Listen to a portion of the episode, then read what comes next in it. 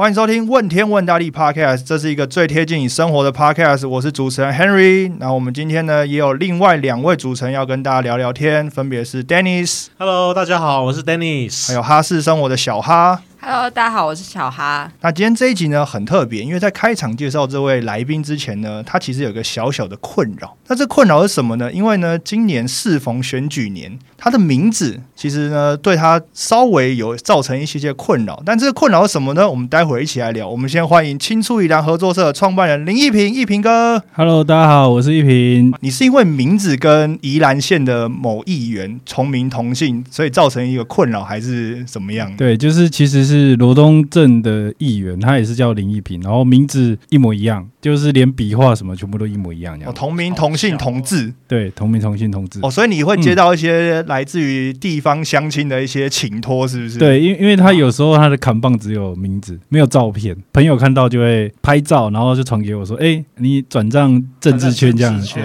那你比较多接受到的，比如说地方相亲的请托是什么？比如说马路坏掉啊，还是什么路灯要修什么之类的吗？呃，其实蛮长，就是一开始他选举的时候，就是很多人问我，因为你你几号这样子，然后我就觉得很莫名其妙，到底什么几号这样子。然后后来可是嗯几乎每天啊，每天都有朋友啊，或者是乡亲们会打给我说，哎、那个议员啊，我们家的路灯坏掉啊，或我们家前面的水管啊，水压怎么怪怪的样子。然后我就说，哦，好哦，那你们家是在几号这样子，就是什么路几号，我来帮你联络一下这样子哎、单你还真的去为地方里民服务就因为对了。一开始你会你会觉得说啊算了，就是我一开始我就说，哎、我其实我不是那个林一平，他说可是网络上搜寻就只有找到你一样的。然后因为一开始他还没有有名的时候是，他出来选的时候是，其实搜寻林一平都是我我前十或前二十、哦，所以他能够选上，跟你很大的关系耶、对啊对啊对啊，他 有一次也是蛮尴尬，就是他在拜票的时候，我刚好也在那条街上这样，然后左边是另外一个。阵营的。对，也不是说另外一个阵营，就是他们其实是选不一样的。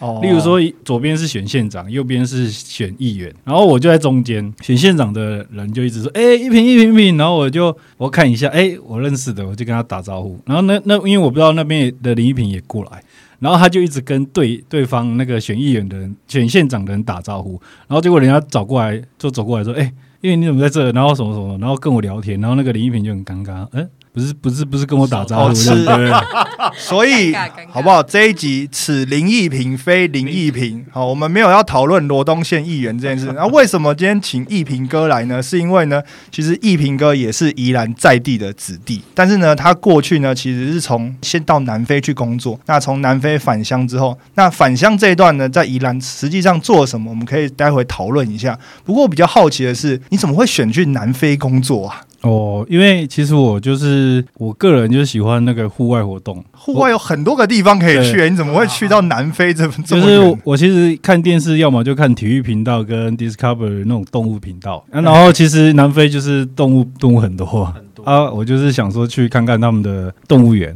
啊，所以我就那时候一一开始找这个工作也是很巧、因为本来不是要去这一家公司，就是我打球认识一个叔叔这样，然后我要退伍的时候，因为退伍前就不是每天在放假，我每天都去打球啊，然后他就问我说：“哎、啊你你现在退伍了没？”我说：“我还剩二十天。”他说：“你想要做什么？”然后我就说：“嗯。”我就还在找这样，然后他就给我，他就用写的，然后给我给我那个名字跟姓名，然后还有公司地址，然后我想说，靠，他我每天都跟我打混，叫我去他们公司，对，然后就很搞笑，然后我就穿短裤啊，穿 T 恤，想说去找他聊天，也也看看他们公司在可干嘛这样，然后就他是我记得是五权二路还是五权几路啊，那在新庄那边是是？对，因为因为他们公司是上市上柜啊，人家是执行董事长，其实我也不懂，我也不知道他是谁啊，我只知道我都叫他阿杰阿加这样，然后去的时候我就给他那个警卫那张纸条，我说：“诶，我要找这个张先生。”他说：“哦，执行董事长哦，然后你车子放在这里，我们帮你停，然后你可以上去这样子。”然后我想说：“哦，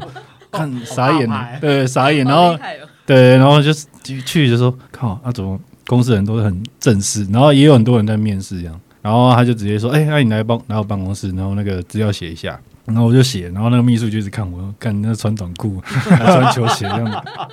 有关系就没关系啦。然后我就就后来他就去到他们公司，一开始先做跟老板一起啦，就是老板可能跑业务啊干嘛，我就跟他一起。然后后来我就跟老板说，哎、每天跟你吃喝打球，或是帮他就是带他去喝酒啊、吃饭的饭局，有点有点无聊。然后就说：“哎、呀，我有没有其他工作可以做这样子。对，然后他就说：“啊，我们刚好公司在南非有南非，或是因为那时候好像有四五个国家可以选，有印尼啊、柬埔寨，反正蛮多国家的。可柬是埔寨，对，可是那因为我我是大概哦二十年前，哦哦哦对对对哦，如果现在去的话，你就是打电话找人家去的啦。哦，早点去也不错哦，对对，其实应该变成诈骗集团，身家都十亿 对可能比较赚哦。对啊，比比较好赚这样子。对，所以那时候去南非，实际上是做什么工作？呃，我们是做成衣的，做成衣的。嗯，衣服，就因为是这个样子啊，嗯我曾经访问过一位歌手，他很年轻，他是南非出生的，他叫李浩伟。是然后呢，他是二零二一年入围金曲奖最佳新人。嗯那之前我刚好有幸访问过他，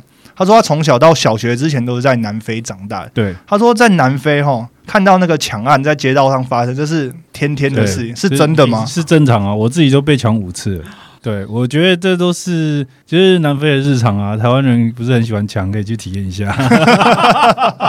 我我自己比较有印象，其实就是有一次我去逛百货公司，因为我们台湾人可能就只有五个，就是我们公司里面可能全全部在南非台湾人只有五个，啊，我们就我们就相依为命哦。对，我们五个就会一起嘛。然后那时候因为我会开车，所以我就开车载大家去假日去逛那个百货公司。然后那个最后那个那个比较瘦小那个就像小哈一样，他就走在最后面，在百货公司里面，他刚好接电话，就是他在讲电话，我们四个在前面聊天。然后后来他就不见了，就在百货公司里面，他就直接被抢，手机不是就是把他人直接因为他比较瘦小，把他抱走，然后直接扛走，对，直接扛走，然后在后面。然后抢包包、手机，什么都有，重要东西拿走。阿七他没有对你怎样，就是把车哦。那你第一次看到没有很震撼吗？对没有，我就狂笑啊，因为！真的是好朋友哎。真的可以理解是好朋友。因为因为我也被抢过，那时候他也在那边笑我，跟你那么大只还被抢靠。那你去之前都没有，就你有想象过会发生这些事吗？其实我去的时候我就已经知道说可能会被抢了，因为那时候陈水扁以前是邦交国，然后去那边也是整个台商游览车都被抢。那时候在我们那个之前也是有，所以所以我早就有那个心理准备。对，因为其实被抢抢抢了好几次啊，就就是就觉得算了啦，也不抵抗了，放弃挣扎就是反正让你抢，要手机就手机嘛，要鞋子就鞋子啊，随便的，就是反正我我不要伤害我就好。了。他基本上他只是要钱这样。哦，那算他，他也算是蛮那个道德，对，算算是有道德啦。对啊，对啊，对啊，对啊，对啊。那你去南非的时候，你有设定你要在那边待多久吗？或是你多久要回台湾？或者然后你当初会回来台台湾的契机是什么？一开始其实去就想说去个两三年看看这样，然后后来我待大概一年半，我就是除了工作以后，娱乐也是很重要的，所以我就会去动物园这样。你看一年半动物园那些动物都认识你对，了吧？诶因为因为就是南非的动物园其实不夸张，大概是六个台湾大，啊，就是一个动物园就是六个台湾大，所以你逛一年也逛不完这样。好嗨哦！好想去哦 啊，对啊，就是南非的动物园克鲁格国家公园啊。那其实我可以待在那里七天，应该还是逛不完。我大概疫情前，我们有带全家小孩，然后回南非，我们大概在动物园就待七天这样。嗯，哇，感觉很不错哎、真的真的是。所以你的那边的休闲娱乐就是去动物园，然后跟爬山啊，就是因为因为因为其实差不多是结合在一起了吧？对，因为其实那里就是大山嘛，大山大就自然环境，对，自然环境很漂亮，然后动物也很多啊，本来就对那些动物蛮有趣，然后也可以跟大家讲一下，其实那时候因为我们去了南非，是可以直接摸到长颈鹿，或是喂长颈鹿，就是有一个有一个区域是特别喂长颈鹿哦那边呃南非版的可爱动物区啊，对，然后然后就我就在我的粉钻上面 po，然后就有客户打给我说，一平可以预约摸你家长颈鹿吗，我说对我有看到那一张照片，对我以为是在台湾。对，然后就因为我还我还是会让就是小朋友，就是我儿子嘛，然后我们都会去跟那个长颈鹿互动，因为因为就是可能你一辈子没有没几次机会、啊，对你可能也在在去的时候，因为我去回南非也是十五年了，对，就是十五年前在南非工作，然后十五年后再回去南非，所以已经十五年，所以我想说啊，反正去南非该玩的就就让他玩这样，那你觉得这十五年再回去，你觉得落差大吗？差不多就这样，因为毕竟他们的治安就是像刚刚那个人形容的，就是路边其实随时都被抢啊。因为像我们跟我朋友他们就是有配枪，所以我们在停红绿灯的时候就会故意把枪放在驾驶座上，看得。到的地方。对，因为这样就人家不敢来抢，就是你要抢看看这样。诶那听起来你在南非过得很如鱼得水啊，那你为什么会想回台湾？那时候就是可能就是想说要结婚了啊，就想说回来台湾好了。就这么简单的一个念头你就回来？对啊，。对啊，对啊。那你那时候有想到回台湾你要做什么吗？那时候没有，因为后来回台湾就直接在机场上班做报关行。那你是什么时候才决定要真的回家？那时候因为我在做报关行的时候已经买了那一块地，然后那地地板就种金枣了啊，所以我我我只负责就是那时候就是可能放假回来就帮忙除草啊，或是一些一些工作这样。我在一篇报道上面看到说啊，就是说你那时候就是去农地工作嘛，嗯然后工作一整天之后，包括采收这些农作物，然后拿去卖，结果一整天下来哦，卖了六百块钱。对啊对啊，没那错。你当初那时候就觉得，就问了自己一连串的问题嘛，就说，哎、不包括说什么，哎、这样的报酬率能不能养活自己啊？到底现在的做农业啊，是不是一个能够维生的行业？这些嗯等等的啊、就是你那时候看到六百块，就是一整天过完看到六百块，你当初那个震撼感，你可不可以跟我分享一下？一开始因为其实我也不知道卖多少钱，因为没卖过。然后我爸就说：“哎、呀，我们这个采完再去交息啊，然后就是交给人家蜜饯工厂做。然后交完，我想说干超远的，好了算了就去嘛，因为反正这个钱也关我屁事，这样。嗯对，然后后来我就蹭完，我就问老板：哎、这样要给我多少钱？哦，呢，老爸好，嗯，我说你讲啥、啊？你看那时候因为是我们家三个人，就是我爸、我妈还有我，然后我们采采完这样子，然后就送去，然后就只有六百块，然后我就跟我爸说。靠背啊！我一一两个小时就超过了六百块，你叫我做这件事情干嘛？就是我觉得这件事情就是一开始那时候就想说神经病哦，那啊我就是干嘛做这件事情这样。那可是为什么你后来还是会毅然决然在投入农业当中？其实后来也是因为我觉得都市的生活可能就是很不很不适合我啦，就是我我就会觉得不是很自在这样。然后后来每一次回家，左右邻居会送送去送东西嘛，然后或者是我们家自己也会种很多，我爸妈种很多。然后乡下人他们就习惯把像例如说，我一开始卖南瓜，他们就是把习惯把南瓜放在可能仓库就放很久，因为南瓜可以放很久，会放到烂掉这样。然后我就想，我就跟我妈说啊，这边痛啊，那更加更加固这样，因为我们在微有上啊，然后或是什么之类的。然后我就说啊，因为我我们家有发财车，我就说啊，我保你北啊，反正我放假，例如说放三五天，我就去台北卖一样。就是那时候就想说开货车去台北一样卖。我大概三天啊，就把我们家的南瓜全部卖完。那时候因为就是跑餐厅啊，反正乱跑瞎跑。后来就是到了隔一个礼拜，就对面的邻居啊就会说，哎、跑来我家就问我妈说我在不在，有没有回来这样。然后我妈就问他啊你腿一被痛啊，然后他说我啊叫你帮你被金龟，靠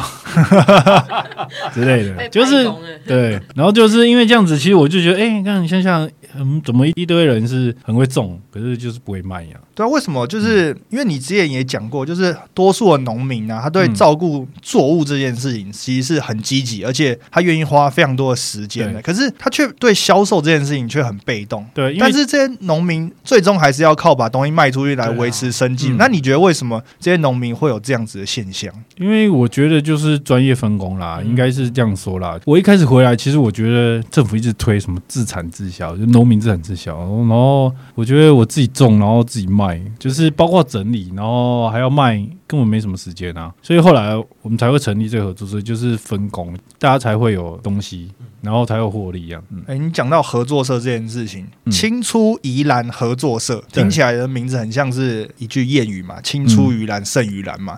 对，你是希望在你第二代接手，或是现在很多年轻人开始在回乡之后呢，能够把上一代的成果更发扬光大吗？还是为什么你会想要把它取名叫做“青出宜兰那时候其实是我们大家一起取名，因为我们就是合作社嘛，那我们就找我是合作社比较老的，然后我因为我开会的时候我会有一些想法，就例如说我遇到什么问题，我就把它丢给他，然后后来我们要申请一些活动或是计划，没有组织或是没有工商号，基本上”比较难啊？对对，所以我们那时候就想说啊，那我们来取一个名字，这样就大家都乱想。就那时候也有一个叫徐刚啊，徐刚就小哈认识，就是然后他家徐刚学长，他们就他就写说，哎、青出宜兰，然后我们就大家投票，就因为很多名字，然后青出宜兰大家觉得很不错，然后我们也觉得还蛮好的，因为我们就青年嘛，就是年轻人，然后出现在宜兰，然后也想要让宜兰更好，所以叫青出宜兰胜宜兰。那你自己在就是合作社成立的这个过程当中，你刚刚讲遇到很多困难，那对有没有哪几个困难是你在当初真的觉得啊，可能跨不过去了？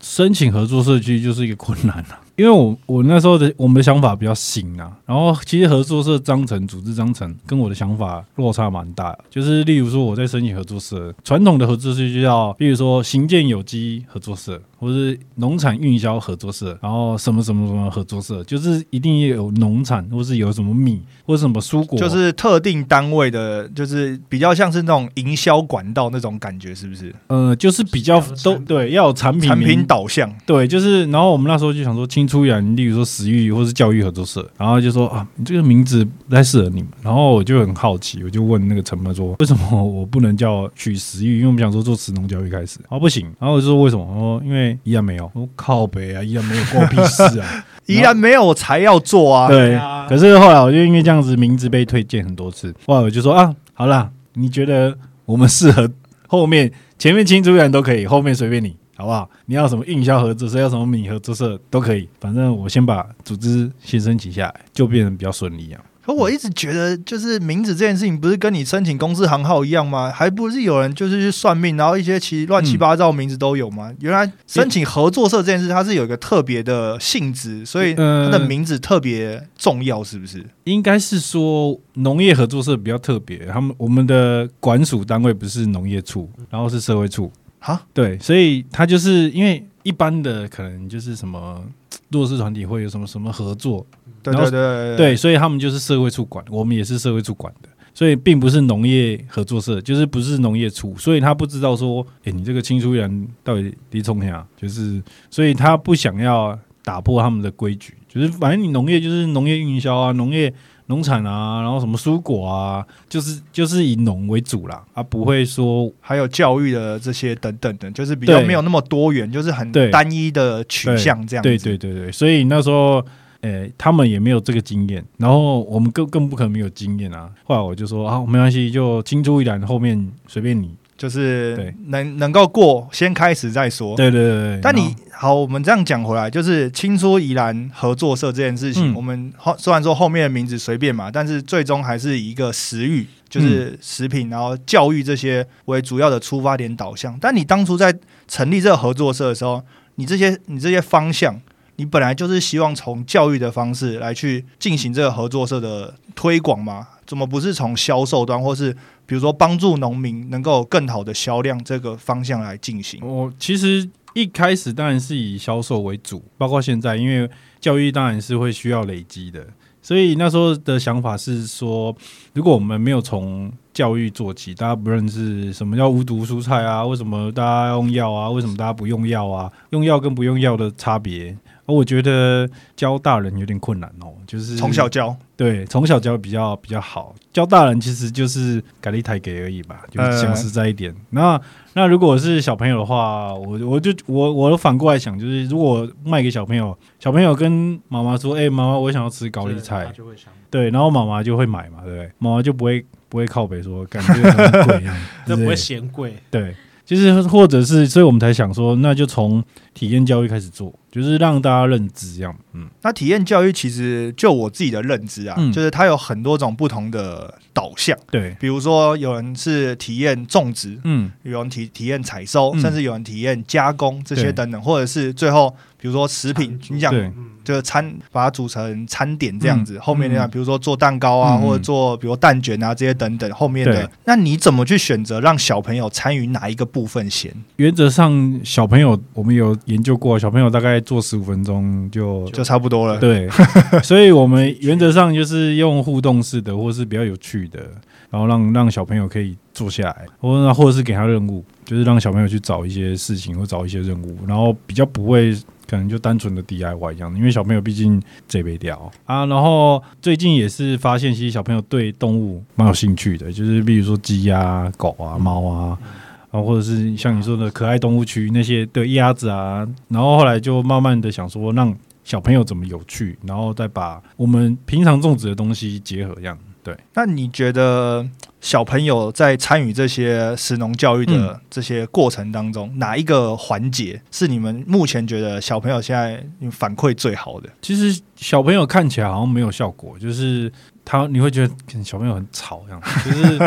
我们像我们在教今早好了啊，一开始我们就先，其实一开始我做这件事情的时候，我想象就是可能像学校读书一样这样子，就是啊，我教你一些知识啊，然后你去实做一下这样。可是后来我们的方式就是反过来，就是我先让他们吃，不是让他们用，然后再给他们知识。然后最后再问答，或者是带一些有趣的活动。其实小朋友，我觉得他们后面后续就是，例如说，他可能我们可能教四五年级、五六年级的时候，他就说：“哎、我知道你是今早叔叔，你是一平一平老师，然后我我知道什么是今早，然后什么是金柑，然后什么什么这样子，然后他们就会就会分辨啊。我觉得就是因为一开始真的小朋友反正就是坐在那里动来动去，然后你会觉得好像没有在听一样。对，可是后来你会觉得，哎、小朋友也也有很多，就是因为家长跟听小朋友说啊，我们去去了三星，然后干嘛干嘛干嘛，好，家长就反过来跟我们买东西一样，也是有。那其实这样子的循环就变得慢慢的开始很正向嘛。那其实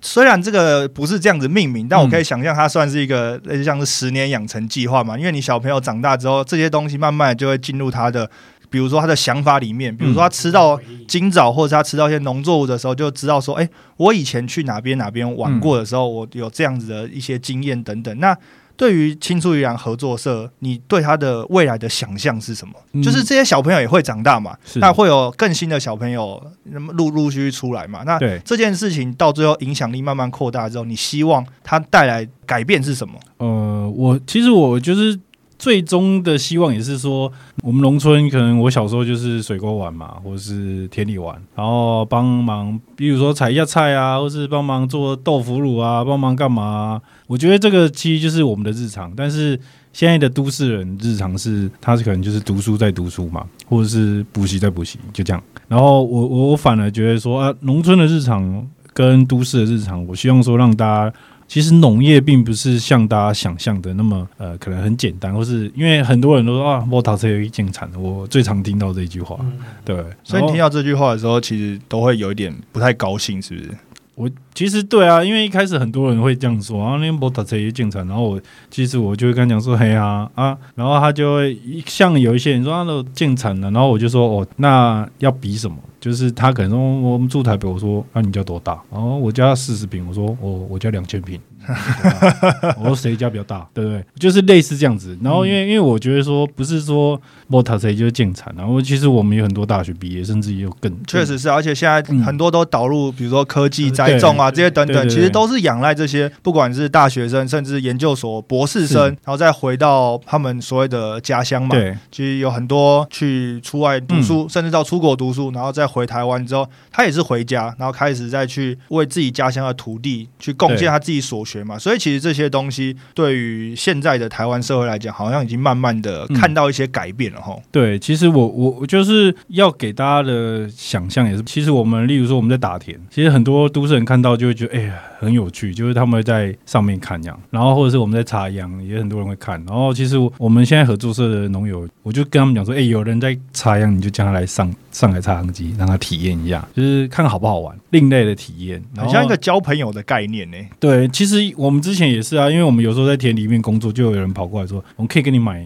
买米买菜吗？”然后我想说，嗯，好啊，就是随便摘一摘，然后他就说：“啊，这样多少钱？就随便买，反正五十一百随便就乱卖。”就是有喊就有对这样子。对，其实是就用这种方式，我觉得就是农村就是像人家说热情嘛，或者是友善。那很多人会把种田这件事情变成脏啊，或者是觉得没有读书、啊、劳力活，对，其实是是没错啦。我觉得劳力活也是其中一一个，但是现在的导向可能就是机械化嘛，或者是智智能化。所以我们合作社也是朝那种省工，例如说哦，可能我们现在很多老农还在喷药，没问题。我觉得，然后我们就用无人机帮他们喷药，这就是让他们省工，就是让老人觉得说，哎、反正他的习惯是朋友。他老人家会不会觉得，哎、奇怪，怎么一天到晚看你那个飞机在飞来飞去，也不知道在干嘛这样？哦对，其实因为我觉得，其实他们对这些新新型的方式，也是一开始他们就说哎，不好啦，就是哎，他们还是希望一，毕竟他用他自己的经验跟他的做事的方式，也不能说成功，但是也至少完成了好多年的工作嘛，所以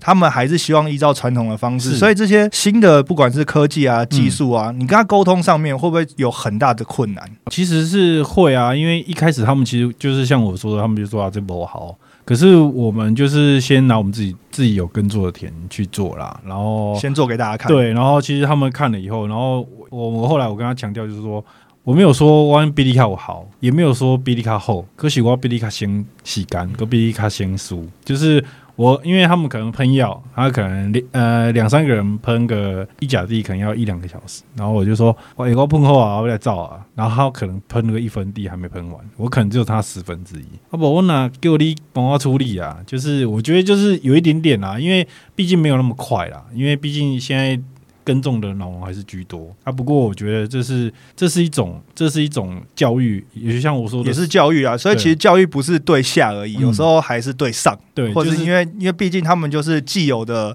工作者嘛，所以你要改变一些东西的时候，有时候甚至对上的教育可能会比对下还要来的困难非常多。对啊，所以我我们想要做的其实就是让农业有趣啊，嗯就是我我觉得。呃，像我，我觉得就是我想说，哎、其实我们有很多田嘛，对不对？田，我们小时候在田里面玩啊，，get 蚕头啊，或者是什么捉迷藏啊，空投有，空对，就是这些活动，我觉得我们也可以用年轻人的方式来做，然后甚至把它导导入像我说的教育嘛，因为例如说，我就让你认识影机，对，但是你只可以看哦，因为然后我就跟你讲说，呃，这一台差不多三百万了，跟特斯拉差不多钱，就是你就是上来跟我拍拍照，因为可能他一辈子摸不到或碰不到，嗯。但是我们可能就是开放那个时间让他们去拍照，就是也是一个体验呐、对，就是甚至我们就从活动开始嘛，就是从活动让他们认知这样，对，大概会从朝这些方向。那你觉得，因为我们讲，就其实你的经历啊，嗯。我自己听起来到现在其实转折蛮多的，嗯。因为你一开始是在跟一个阿锦工作嘛，然后在南非制衣厂，其实跟嗯农业是完全没有相关的。嗯，但是你觉得你在南非工作这段期间的经验，或者是你看到这些人事物，对你后来回来台湾，甚至去在农业工作，嗯你觉得有没有帮助？有啊，因为其实，在南非就是你可以，你可以发现，呃，贫富落差是非常大。我我以前的工厂的工人，可能他们就是住两三平，就是一张床，然后一个桌子，就是然后没水没电的住的地方。就是以前我们在看那个有没有那什么送爱到送爱到非洲，对对对，就是他们就是长那样。对他们就真的是这样，就是住铁皮屋。然后就是我我那时候的想象也是说，哎、干怎么可能世界上会有这种地方，会有没有水没有电的地方，然后洗澡是在溪里面洗这种地方，对，然后其实是真的有。对，真的在南非就就是有，对，所以这些经验你带回台湾之后，最重要的一部分是什么？就是你会觉得说，大家其实或者是农业，嗯其实就是满足所有人的基本的生存需求。这件事让你觉得很有价值吗？还是你在南非学到了哪些东西，或者看到哪些东西，是你觉得回来台湾在农业上面你是更有收获的？因为其实南非就贫富差距大，那穷人家可能就是从农嘛，或者是做有土地。但是我觉得食衣住行跟农业都有关，不管是我吃用或是其他东西，我觉得都是跟跟农业是相关的。相对的，现在现在的方式是把农业看得比较低一点，当然可能它产值本来就没有那么高。但是如果没有农业，可能就是例如说没有米，没有没有饭吃，很多人的基本生存也有困难对啊，。就是没有农业，就是就没有没有食物，对，但是农业的价值又是低的，对，对。可是要怎么把它拉高？这可能需要可能三三五十年，我觉得这都是正常。但至少有人要先开始做啦。嗯对，然后至少我觉得说，先让他，我我不要求说一定要卖高啦，可是可是我先让大家认知，农业其实没有那么简单。而且它是有价值的。对，就是我我可能用用趣味的，或是用比较先进的方式。其其实我们就是办活动趣味中就加入一些知识，就是让他们不会说很知识化，因为我觉得说哦叫大家上课上课，我也不想上课啊，我以前一直翘课，我不想上课。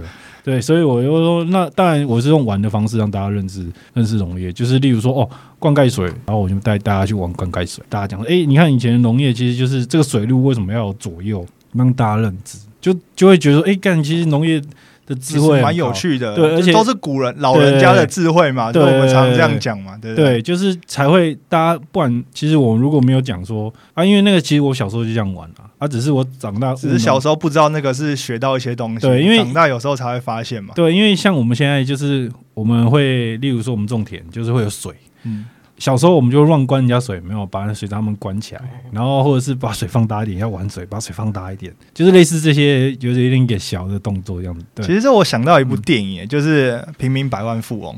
他其实大家也觉得他没有念书啊，嗯可是他为什么能够答对这么多题目呢？他很多都是来自于他的生活经验嘛。但虽然那是一部电影，他他答的回答的问题也是，比如说以人事物居多，嗯但我觉得套用在一平哥身上，我今天听下来，其实。在农业，在你小时候玩的过程当嗯中，其实他就教会你非常多事。所以，如果让我问你，就是农业教会了你什么事，你会跟大家觉说你学会了什么吗？农业教我们很多做做人做事，或者是像我说那个水路怎么分配，就是左右全部都要兼顾，不是只有顾到自己。对，就是我觉得农业就是它是顾大家，不是顾自己。然后，但我觉得可能农业的现况就让大家觉得说它不是很重要。其实我觉得它是很必须啊，而且很重要，因为呃，可能大家都不种米了。就没有东西吃了。，对，或者我没有种菜了，然后你们也没有东西吃，所以我种菜人不是只顾我我的产量好不好，我是顾顾大家，也是也不是顾自己这样。对，好，最后嗯其实也很开心，一平哥来节目当中啦，那也聊到很多跟合作社相关的东西，嗯然后也聊到很多一平哥过去的一些生活经历，然后甚至想要回归自己家乡，甚至在农业上面做一些努力。那有没有什么是青出以蓝合作社未来可能最近嗯有的一些发展，可以跟大家分享的？对，我们可能是预计明年吧。我想说，就是像我刚刚讲的，我们农夫什么没有，就是田很多了，就是地很大。哦传传说中的田桥仔，对，就是 对，因为因为因为因为我认为说地其实是可以做很多活动，或是让大家可以很多从从这个土地或是办活动就可以让大家认识嘛。不是人家说要接地气，就是想说让让一个活动，然后让大家认识。然后可能要也是需要其他的帮忙啊，例如说，因为我想说，比较其实我们合作社一开始成立的时候，大家就一起讨论那种大地野大地游戏啊，大地野野餐，哦。对，就是因为我们会控烤肉、控窑，或是做饭团，可能就是做这些无为不为。那那如果让人家来体验，然后因为考量到消费者一定要有趣，不可能说我干、你来拔草，神经病，我也不要，对不对？对对对，确实是，对，所以我们就想说，那我们要有趣，可能野餐，然后或是结合音乐，就是结合年轻人喜欢的，的一些元素，对，因为因为其实我们三星就是大家可能就知道葱，对，然后我们其实葱上面盖的是稻草，那我们会剪一剪一剪的，然后其实这个景色应该全台也是少数，只是可能大部分都只有在三星，就是我们的田里面会有一剪一剪一剪一剪的稻草，就是一个景，就是一个一个风景啊。我我利用这个地景。结合音乐，可能结合年轻的创意，或是结合活动，然后甚至像我说，都想让大家认识农机。我农机就摆出来，让我把它可能就是打蜡，有没有像超跑一样？因为我都认为说，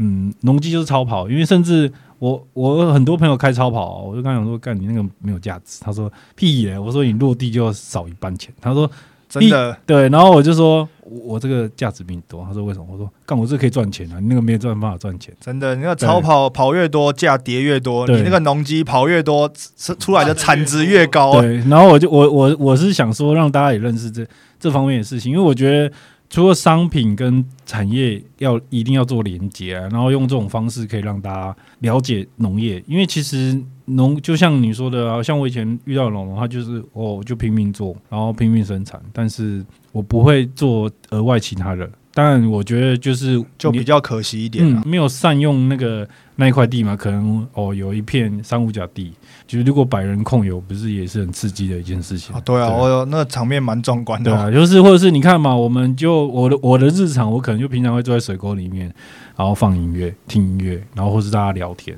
然后烤肉啊。我觉得这是农村的日常。我希望说，如果我用这种方式，就是比较旧的方式，让让大家来农村体验这个日常。其实我我们可能平常搬那个稻草，我们会坐在上面聊天，可能就打屁一个半小时，然后或者是我们就坐在农机上面聊天。其实你们也可以啊，啊，只是说因为只有我们有限定啊，少数的人有，但是大部分人可能连碰都碰不到，小哈可能也碰不到。如果如果他没有认识我，他也碰不到。确实是哦，对，就是就是，或者是 Dennis，你你可能也没有做过农机啊，你也不知道说农机的轮胎比你高，就是轮胎就比你高，对你应该也没有碰过，就是可能很多人都没碰过。但是如果我办这个活动，就是我我不要很自私啦，因为我觉得自私就是大家好玩啦。所以其实最终的核心目的还是让大家好玩，觉得有趣。然后能更接触农业对的这件就是事情，也是一平哥其实在办这些活动的时候主要的出发点。对，就是让让农业很有趣，让我们的日常让大家知道这样。好啊，也先非常感谢一平哥来跟我们聊天啦，也非常开心啊，知道很多关于青出于蓝合作社未来一些计划。那其实，在听节目的我们跟大家，那如果在这些比如通勤当中啊，或者是每天生活的都市水泥、呃都市丛林、都市丛林，都市丛林丛林森林，丛林里面，对，想要找到一些一些不一样的乐趣，嗯或者是对于你餐桌上吃的用的这些东西有一些些的好奇的时候，其实都可以参考青出宜兰合作社一些相关的资讯啊。那如果未来有机会参与一平哥这个活动，那我们也希望能够一起坐在稻草上再聊聊天。那我们今天非常感谢一平哥，我是 Henry。我是 Dennis，我是小哈，我是一平，好，今天节目就到这边，那谢谢大家，感谢拜大家拜好，拜谢谢，拜拜。拜